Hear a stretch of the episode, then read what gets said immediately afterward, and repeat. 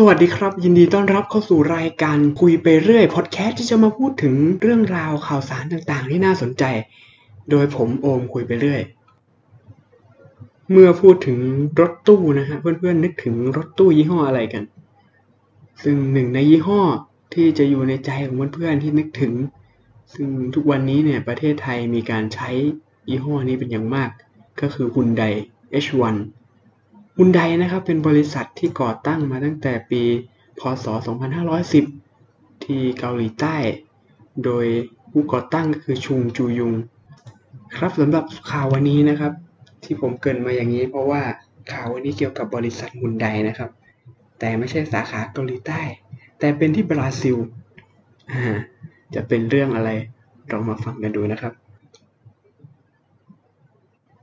ฮุนไดสาขาบราซิล ได้พนักงานใหม่ เมื่อเดือนพฤษภาคม พศ 2563 ก็ผ่านมาไม่นานนะครับ ก็ได้มีสุนัขพันทางตัวหนึ่ง ถูกทิ้งไว้บริเวณริมถนนในเมืองโซลารัฐเอสพิริโตซานโต ประเทศบราซิลโหซึ่งหมาตัวนี้นะฮะก็หน้าตาคล้ายๆหมาพันธุ์ไทยเลย ก็นึกถึงสุนัขไทยนะฮะตามวัดได้เลย หน้าตาเหมือนอย่างนั้นเลยฮะ แต่ตัวนี้จะพิเศษหน่อย หูมันจะบี้บี้คล้ายๆ กับด็อบบี้ในเรื่องแฮร์รี่พอตเตอร์เลยครับ โดยคนที่มาพบเจ้าน้องสุนัขตัวนี้ก็เป็นพนักงานของบริษัทรถฮุนไดในเมืองเซอรา เขาก็จึงพามันมาไว้ที่บริษัทนะฮุนไดผู้จัดการเนี่ยซึ่งเป็นคนรักสัตว์อยู่แล้วก็อนุญาตให้สุนัขตัวนี้ได้อยู่ได้ โดยเขาได้ตั้งชื่อสุนัขตัวนี้ว่า ทูซอน ทุกคนในบริษัทเนี่ยก็ช่วยกันดูแล ให้ข้าวให้น้ำซื้อของเล่นให้ รวมทั้งพาไปพบสัตวแพทย์โหก็ถือว่าโชคดีของเจ้าสุนัขนะฮะ ได้รับการดูแลเป็นอย่างดี หมอบอกว่าน้องอายุไม่ถึงหนึ่งปี สุขภาพสมบูรณ์แข็งแรง น่าจะได้รับการดูแลอย่างดี จากเจ้าของเดิม แต่เนื่องจากภาวะโควิด -19 จึงมีสัตว์เลี้ยงถูกทิ้งมากมาย เจ้าสุนัขตัวนี้ก็คงได้รับผลพวง และเป็นหนึ่งในสุนัขที่ถูกทิ้ง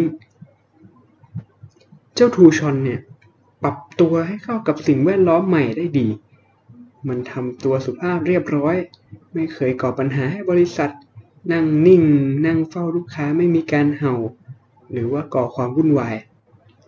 และนอกจากนี้มันยังออกมาต้อนรับแขกผู้เป็นมิตรที่เข้ามาเยือน ทำให้มันเป็นที่รักของทุกคน ในที่สุดผู้จัดการบริษัทก็จึง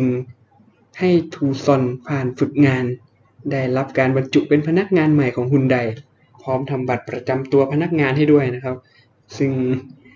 น้องก็ทำหน้าที่ได้อย่างดีเหมือนพนักงานจริง ๆ เลยฮะ ทั้งพนักงานต้อนรับ ลูกค้า สัมพันธ์บริการลูกค้าต่างๆ ในอีกมุมหนึ่ง ผู้จัดการต้องการให้ผู้คนเห็นคุณค่าของสิ่งมีชีวิตอื่น ในแง่ที่ว่า ไม่มีใครไร้ค่า และสมควรถูกทอดทิ้ง ครับสำหรับข่าวในวันนี้ก็ขอจบลงแต่เพียงเท่านี้นะครับ ก่อนอื่นก็ต้องขอขอบคุณเพจ p o i l y of Beach เจ้าของข้อมูลนะครับ เป็นผู้เรียบเรียงมาให้เป็นอย่างดี ก็ต้องขอขอบคุณมาณที่นี้ด้วยครับ ก็ ก็จบลงไปแล้วนะครับสำหรับ EP นี้ ถ้ามีการผิดพลาดประการใด ผมอมคุยไปเรื่อยก็ต้องขออภัยมาณที่นี้ด้วยครับ ขอบคุณครับ